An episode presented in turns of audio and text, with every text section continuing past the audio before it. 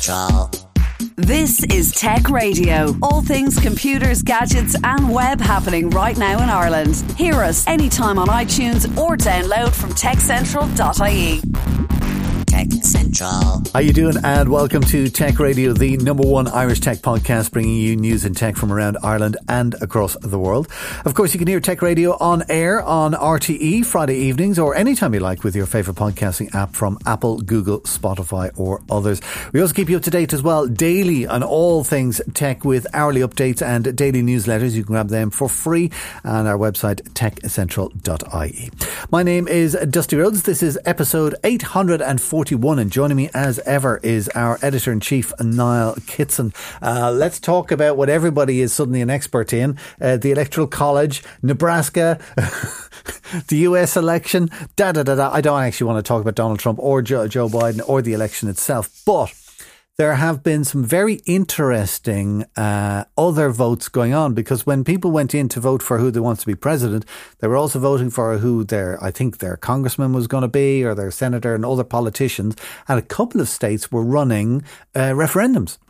They certainly were. And uh, a couple of interesting ones going on in California this year in California this year. Okay, yeah, I, have got Portland, Maine. I've got Massachusetts. What have you got from California? Okay, in California, I think Prop 24 uh, was the uh, referendum, basically, that they were voting on, which is whether to consider casual workers like Uber drivers as employees or contractors.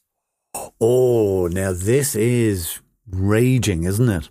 It is um, all over the world. And uh, if you live in, in California, well, guess what? You will be an independent contractor. Oh, that's how it went. That's how it was voted, was that's it? How, that's how it went. That's how the vote went. Wow, that's interesting. I mean, there's there's, there's two sides to, to that, and we won't get into it. Uh, Portland, Maine, I thought was a really interesting one. Okay there was a story. It's all about face recognition, and there was a story uh, coming from the states, and I think it was New York, where police used face some face recognition national database in order to catch some really bad guy. Right. But it was the first time that they'd actually admitted that this database exists and that they access it. Ooh. Yeah, right. exactly. So it was kind of like, you know, you can't blame them for doing it and, and the reason for doing it. And they got the guy, which is fantastic. But hang on a minute. Uh, I, I didn't know that database was there or mm. that they were mm. using it. However, did the end it, justify the means? Oh, no, it did, it did very much so. All right. But does that mean that you then let facial recognition be used by police?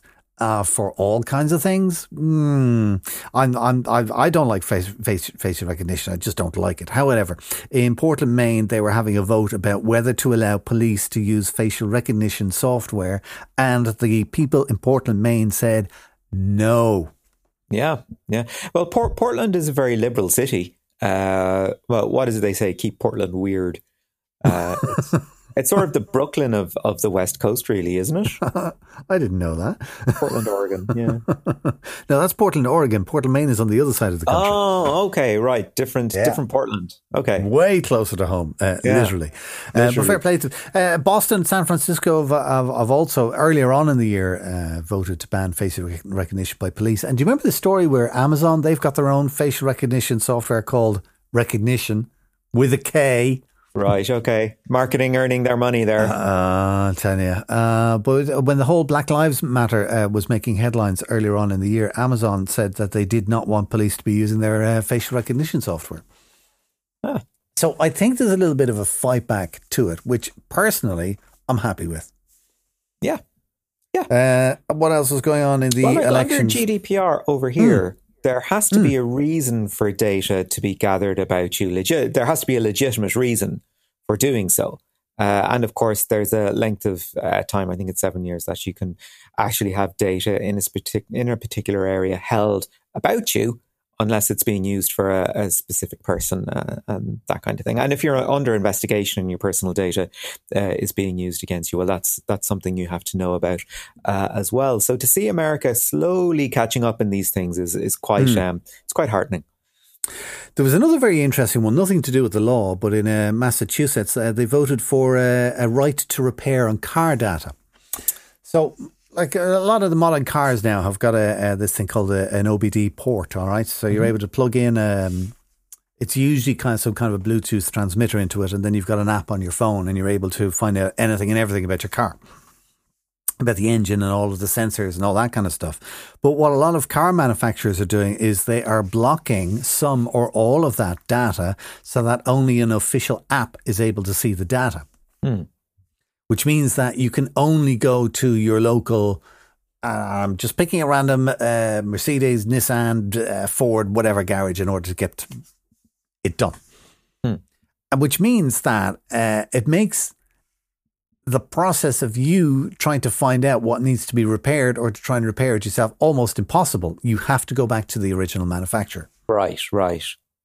And Massachusetts had a vote about this, uh, and it was particularly on car data more than anything else. And uh, the people in Massachusetts voted that they wanted to have the right to repair on car data, meaning that manufacturers have to unblock and make all of the data available. Hmm. Yeah. which I think is, which I think is good. But that kind of leads into the iPhone 12 hmm and with the right to repair. Do you remember? Uh, oh, there- was it was it the phones or was it the laptops with Apple? And one of the big things they said was about the battery. And they were saying that the battery was literally built into the board. Yes. And because yeah. of that, you couldn't use or change. It wasn't as simple as just opening it up, taking out a battery, and putting a battery back in. Hmm. Yeah. I don't know if that applied with the iPhone 12.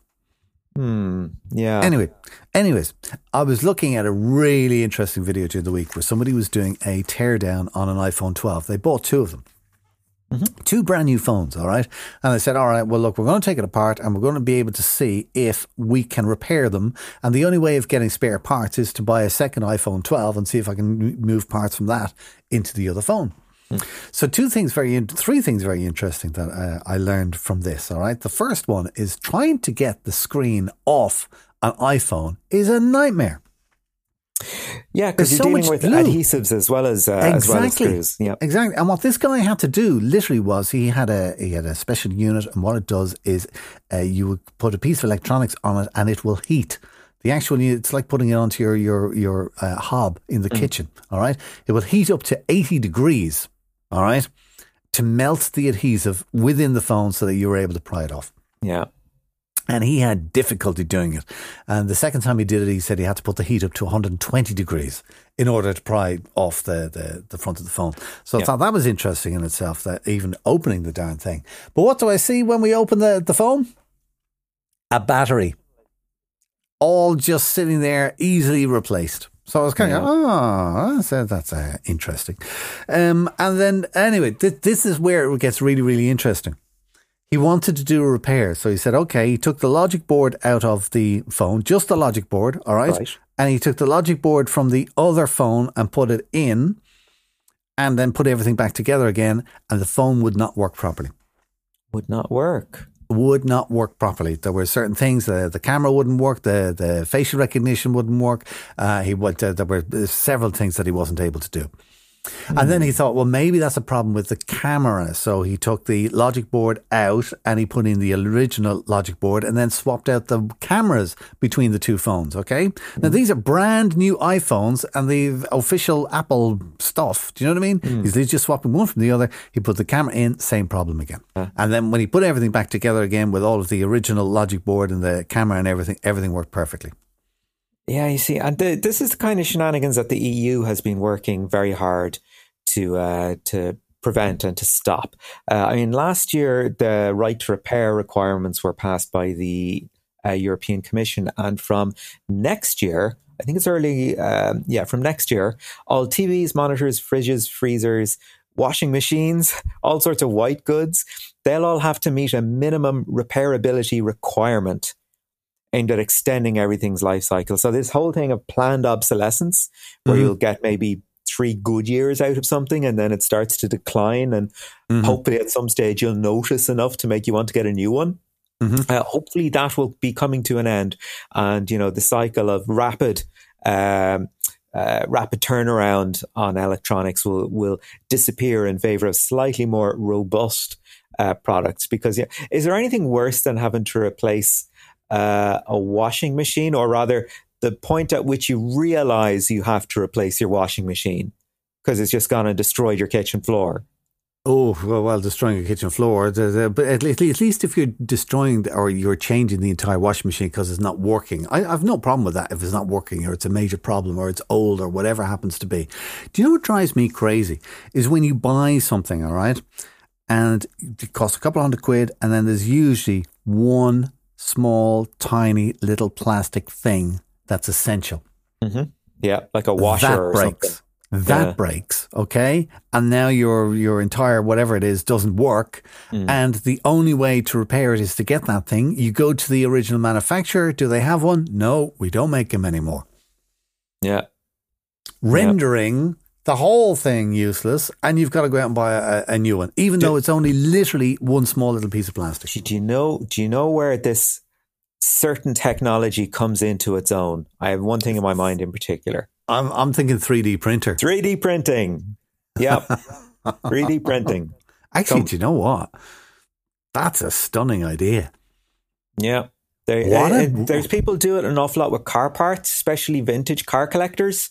That uh, you know, an awful lot of this stuff just isn't being made anymore. And you know, what are your options? Like you, you go to uh, a breaker's yard or something or a junkyard and try to try to find something. Uh, pretty unlikely. Uh, or maybe you know an, another enthusiast who might have a, a line to someone, uh, like a fabricator or something, or or you Yeah. can just get a model uh, or get a schematic of the part you want and get it printed. Which That's which of the above options are you most interested in? Uh, I- I'm definitely, I'm kind of interested in the printer um, because I can think of there's a food processor type thing in the kitchen. Yeah. And one of the things, the, the little rubber thing that goes to, to seal Mhm. breaks from time to time. All right. And you get a spare one in, in the box. So they know that these things break, but can't get a replacement for the seal. They don't Oh. do them. Uh, which means then that we have to replace the entire um, unit, which drives me nuts. So, in that particular circumstance, the 3D printer would be fantastic. Or if you have a little plastic nugget or something like that falls off something. However, I had another circumstance where I definitely would not want to use a 3D printer. Okay. I had a car once upon a time. Uh, I had one of those uh, little, they call them the hairdresser's Porsche, all right, little 207, where the roof comes down.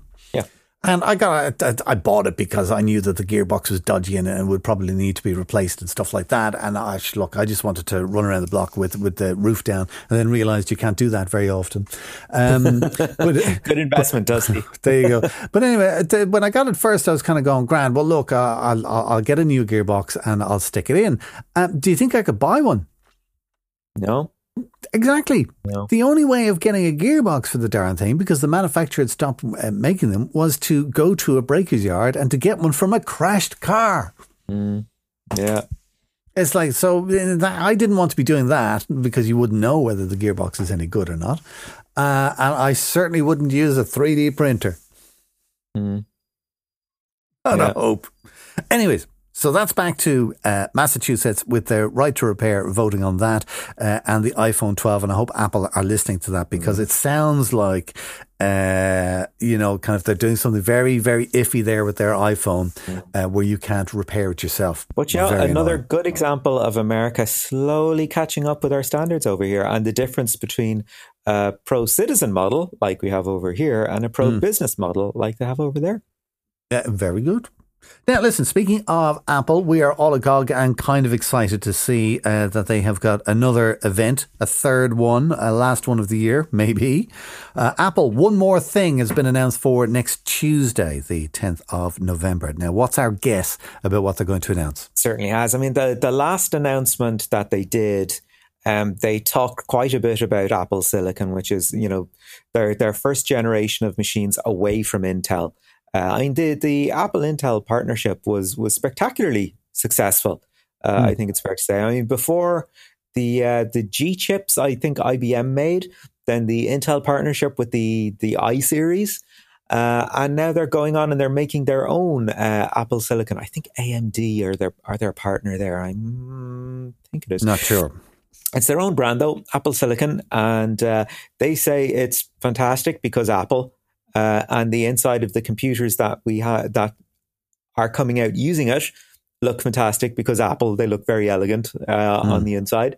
Um, and it's yeah, apparently our first view of them will be on Tuesday, and yeah, a new a new range of MacBooks.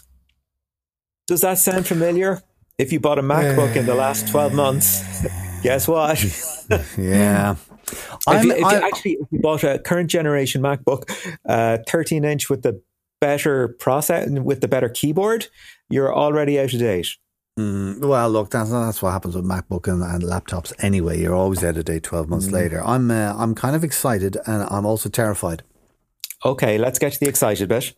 Uh, the exciting bit is uh, I think actually Apple Silicon uh, could work because they are doing what Apple do best is they are pairing the hardware with their software. Which has always everything- been their thing. Yep. Oh yeah, but it does it work. Do you know what I mean? It just absolutely works fantastically because they are literally able to engineer the hardware to work exactly with the software and vice versa. Yeah. And that is kind of one of the strengths and also and also one of the weaknesses of Apple. So I think with them coming up with their Apple Silicon, I think this is good. All right? Uh, I think what we've seen uh, they've put into their phones and their tablets and stuff like that. I think yes, they're going to go into the MacBooks, and I think what we're going to see with the MacBooks is more speed. Uh, that they will uh, operate much faster, uh, more efficiently, and importantly for me, less heat. Yes, because you do an awful lot of processor intensive applications. Exactly. And I would be doing it for long periods of time at, at a go. And the laptops at the moment just can't handle that. And the hmm. fan is going. Yeah. And the whole point of having a laptop for me is that you don't have the bloody fan noise. Hmm, yeah. Well, and portability. Um, uh, portability, not so, not so much, um, because I'm not traveling every day. Portability, if I had to travel somewhere on a plane or something like that, I have to bring the MacBook with me, absolutely. Um, so I am excited uh, about that. However, um, because I'm a bit of an old elephant at this stage, uh, I do remember when Mac moved to Intel. Yes. It was And what, 2007, 2008? Whenever it was, long time ago. All right, hmm. but what happened was shortly after they moved to Intel was all of a sudden a lot of their software and their operating system wouldn't work with non-Intel processors. Yes, I remember. I remember well. All right, which meant then that you and we're getting back to the the right to repair. It meant you had to replace the entire damn thing in order to have a working computer. Hmm. Yeah. And I think that's going to happen again. So, yes, we will have more speed, less heat, and all that kind of stuff. All right. Uh, and then, of course, their operating system will work with it because it's designed to. But will your software work with it? I think I think the last version of OS 10 that had to deal with that was OS 10 Tiger. I think that was sort of the the bridging point, and there was an app in there called Rosetta, uh, which I think its purpose was to make things work uh, on the last gen- on the G4s. Uh, and of course G5 there were- there were, if you remember the giant G5 tower I'm sure you you had one Yeah. um, over to the first Intel uh, Mac so there there was that sort of bridging application but I, I'm sure it was Yeah, it patchy well. Well, I remember, I can't remember, it was the G3, 3, G5, uh, one of the Gs, anyways. Uh, and we had Pro Tools running on that. And we had just the most amazing plugin, which we absolutely loved. It was our favorite, favorite, favorite thing about it, okay?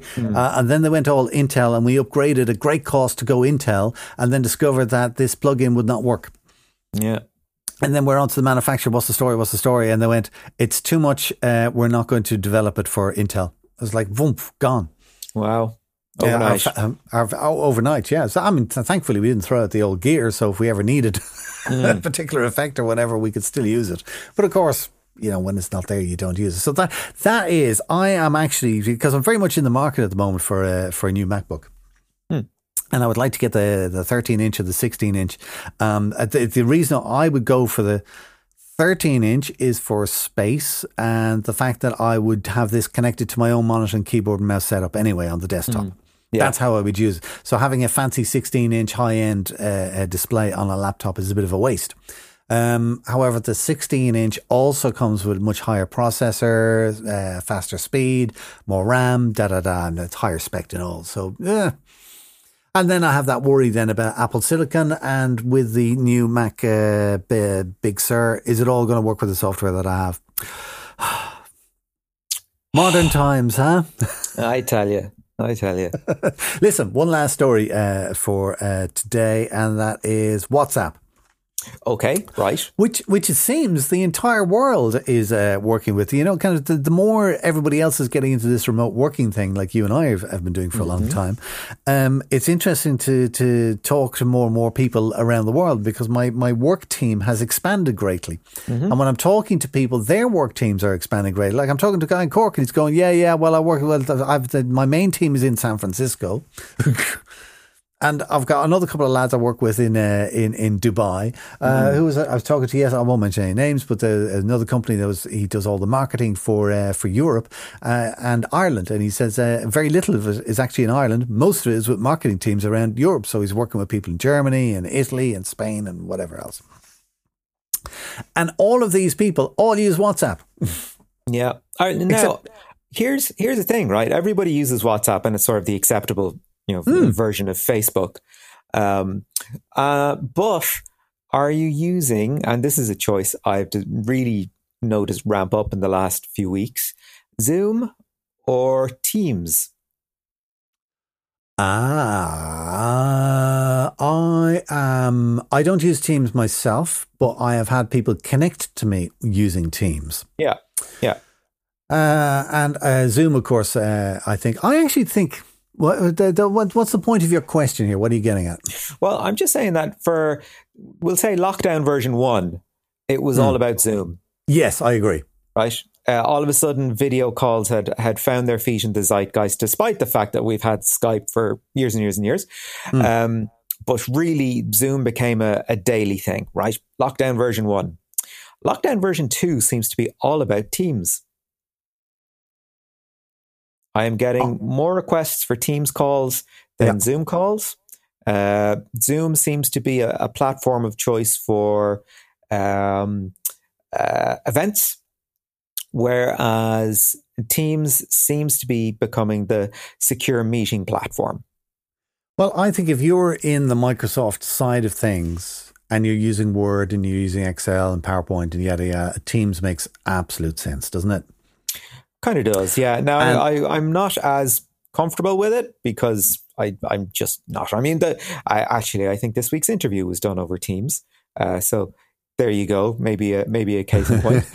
that, that could be a good thing, and maybe not such a good thing. Who knows? Yeah, keep your keep your ears peeled, folks.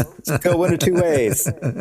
Anyways, listen. WhatsApp. Uh, I was going to tell you about. Yeah. Uh, the one thing I find with when I'm trying to clear space on my phone is that WhatsApp eats up an enormous amount of space. It surely does, yes. And it's generally because of all of the photos and everything and the videos that people are swapping, and they just constantly always sit on my phone. Uh, WhatsApp are also are bringing out a new feature, and it's rolling out worldwide this month, where the app will automatically delete messages after seven days. Okay, messages and pictures, or just messages? Well, you see, that's the thing. Like, if you have auto download set up on your phone, you're going to automatically still save all of those darn things to your phone. Yes. Yeah. Um, but do I have but, to go over to my mom's house and click a button? oh no! I, yeah, I know exactly what you mean. Yeah, oh, I know exactly what you mean. I'm the same with my dad. Like, yeah, can you just tell me how to do this? Okay, now can you see on the screen up in the top right hand? Uh, no, hang on a minute. Now let me get my. Oh, yeah, yeah drive you nuts. Um, it's, those would, darn default settings, Dusty. Uh, well, well, listen, yeah, exactly. Well, you, you're probably going to have to go over, but I don't think that there'd be a rush on it. Um, anyway, the, the good thing about it is it will delete the messages after seven days. And actually, that's quite good for conversations as well. Because do you really want to have all of these little messages that you sent out six months ago being referred to when people want to? Yeah, yeah. The, these things do reach a, a, a certain ridiculousness. Exactly. I mean, it's, it's nice yeah. to have, you know, uh, it's all about the group really, as opposed to what's said in it. You know, once the conversation um, is over, you're done. You I know, there's, I, if you're using WhatsApp properly, there's, there's no, there's exactly. no um, real value in archiving things except for pictures. Well, listen, uh, keep an eye out for that uh, rolling out, as I say, on WhatsApp over the uh, next uh, month. Listen, uh, that is it for uh, our news this week. Now, thank you very much. No problem. This is Tech Central, your weekly tech podcast from Ireland's techcentral.ie. Earlier this year, DSS became the first hardware reseller in Ireland to achieve Certified Women's Business Enterprise by WeConnect International. The CEO of DSS is Fiona Daly, and she sat down with Niall Kitson to talk about the award and the importance of tech companies managed exclusively by women. So, Fiona, we've uh, in the segue we talked about this um, very important certification that DSS has achieved. And it's also a little bit of a, a first for Ireland, is it not?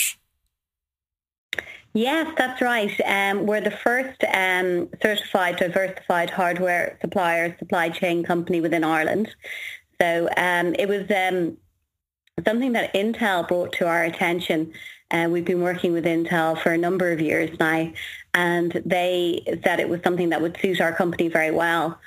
So I um, set up a new company, DSS, and we worked with WeConnect International, um, which is a really interesting organisation. It's all about um, obviously getting women into business and other other um, they deal with other diversity as well, but also getting women into senior positions in business and supporting other women in business. So um, it was quite a stringent due diligence process working with WeConnect, but um, they, they, were a good organisation to work with. They're international, um, uh, a lot of US presence as well. So it probably took about two months really to go through the due diligence process and for them to get to know me and a number of interviews, etc., and a lot of due diligence on paperwork until we got certified. Wow, so quite quite a, an extensive process that that you had to get through. One of uh, a really interesting quote that I came across in, in recent weeks was uh, You can't be what you can't see. So, to what extent do you think that element of mentorship or visibility uh, will play to your to your credit really in, in DSS as sort of a, a women run business and showing other women that look either join us and progress your career or look it can be done yeah, I, I think it's a massive thing in Ireland and globally as well. I think women need to see that women can achieve senior positions. And I'm a firm believer that until we have more women in senior positions in the boardrooms, etc., things won't necessarily change because women are needed in senior positions to drive changes within culture, etc. So I think once, um, you know, one really good thing is we're seeing a lot more grads coming through the STEM um, disciplines from the universities, etc. So if you look at our company and you see a young grad coming in in their early 20s and they're seeing a woman, you know, a female CEO, they know that they can they can achieve it. Whereas from my own perspective, when I was in my early 20s, um, I, I was in a law firm in, in Dublin and there were two female partners in the in the firm versus I guess maybe 20 male partners. However, these women, I always got the impression they certainly did not have it all. Um, I think they had to make huge sacrifices along the way in relation to family life, etc., to get to those senior positions. And it wasn't necessarily something I wanted to emulate.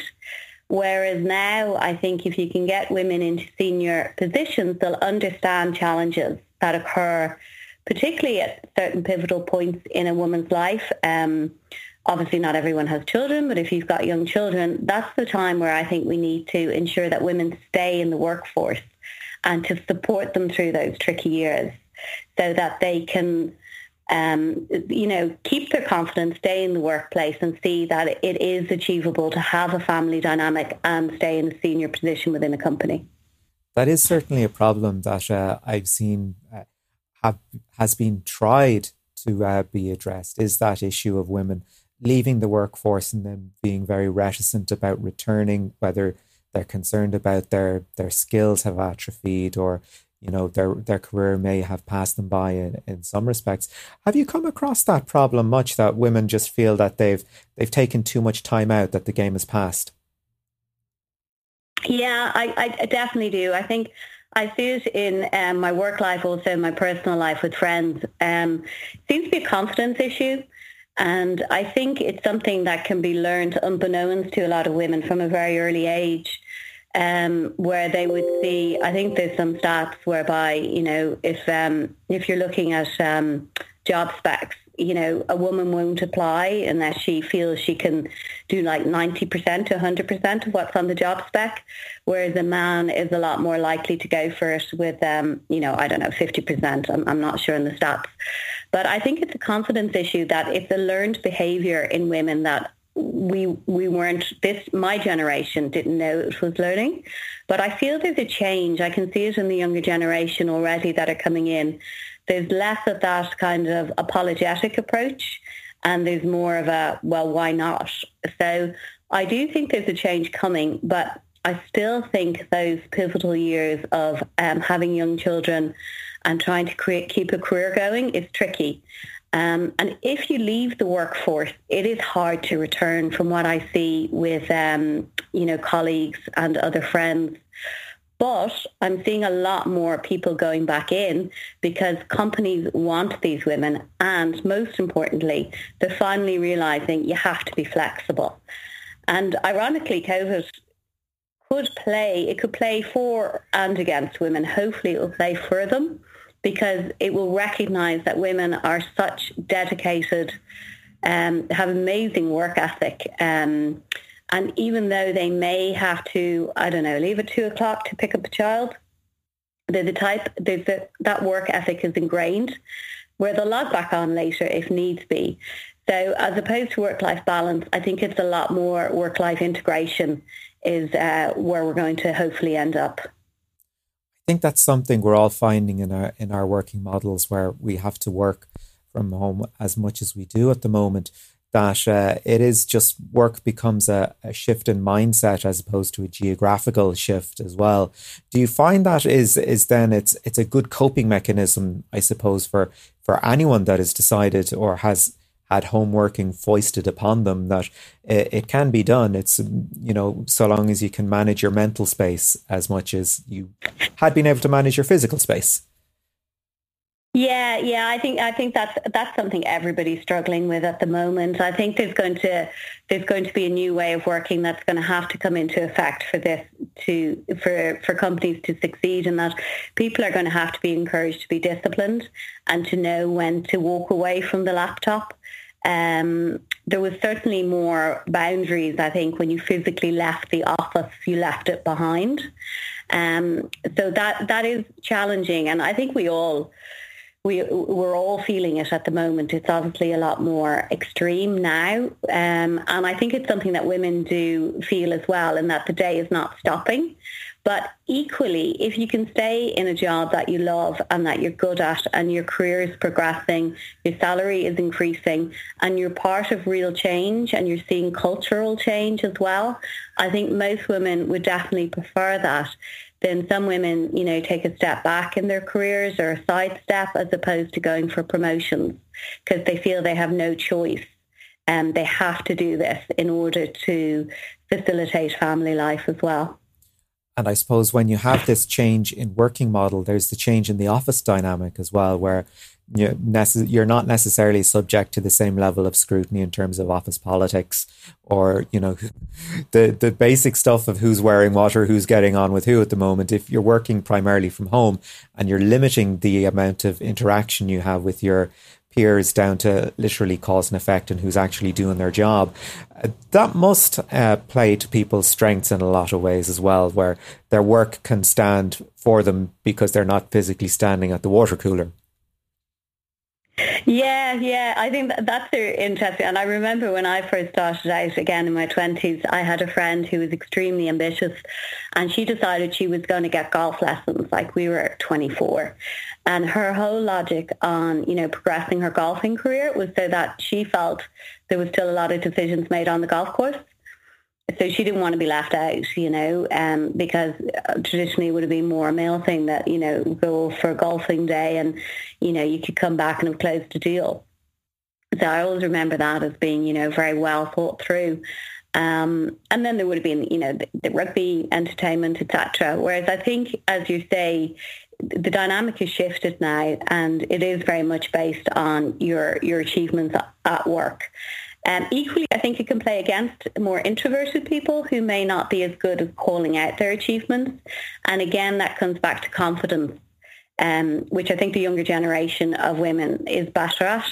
Um, calling out their successes and you know it's obviously a fine balance but more of a look at me I've done this I've done that whereas I think women have suffered um, with that in the past um, maybe aren't as vocal as their their male peers so, in looking at the makeup of your company at the moment and the sort of talent you're uh, you're attracting, um, are you finding that it is that sort of that that there is sort of a, a golden period, I guess, in somebody's life when they're growing up that is so important that they can make these uh, life changing decisions like, yeah, I can, I can go ahead and do a degree in engineering or do a STEM degree or something like that. And having got that academic background, behind them, actually it, it proliferates into the rest of their career, if you will, having gained that confidence in maybe a different field, perhaps one that traditionally would have been associated uh, purely with men. Yeah, I, I think um, we're certainly seeing that um, in in the STEMs, as I say, with the, the graduates coming out when we're doing um, in um, Codec and with DSS as well. When we're doing our our arts um, going around the various colleges, we're seeing a lot more women in the STEM.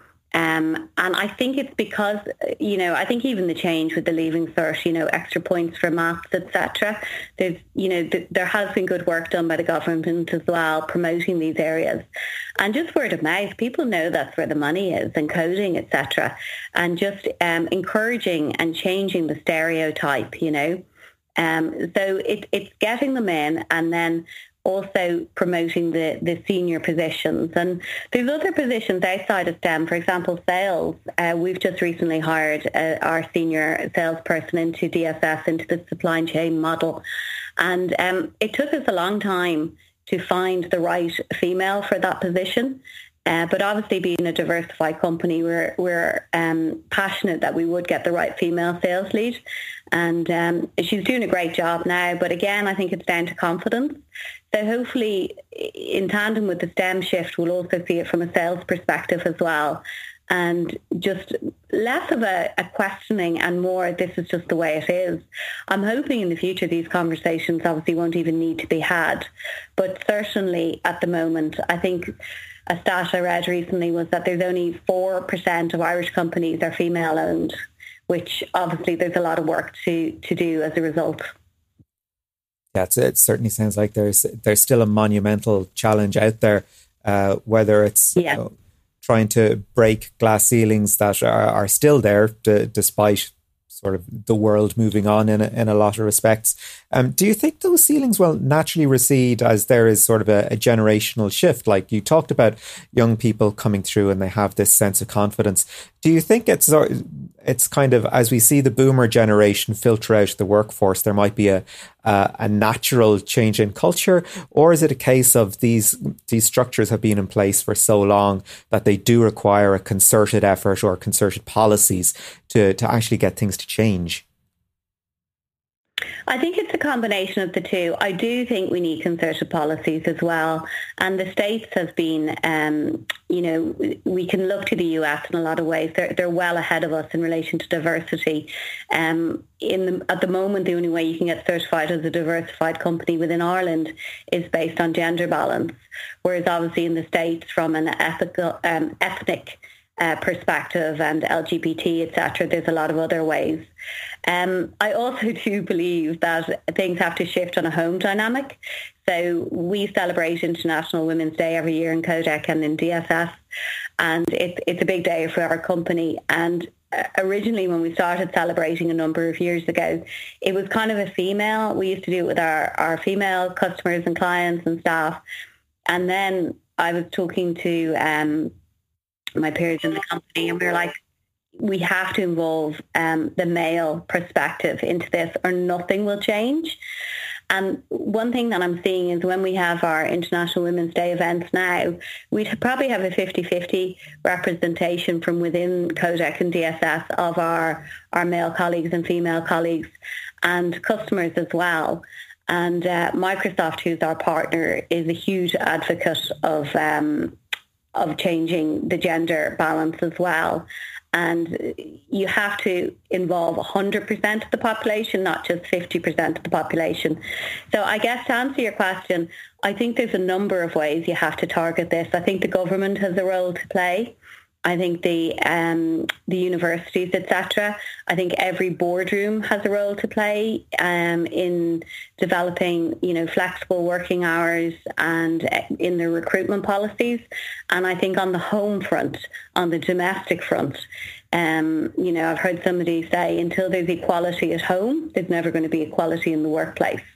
Um, and I think that's something that my generation is challenged with. But as I see the younger women coming up, I see them less accepting of taking on a lot of the domestic duties and childcare. I can see that being spread more equally going forward, which will facilitate uh, women getting into senior positions. Just to finish up on a, a final point about, I, I guess, the the next stages of diversity as a company that's women run do you look into your or internal organization and go okay look we're we're doing very well with female representation. That's that's what we do. But look, there are other groups out there that might still be marginalised, that still aren't getting the recognition or finding a, a, safer space to work. And you know, what can we do with that? How can we help out other groups?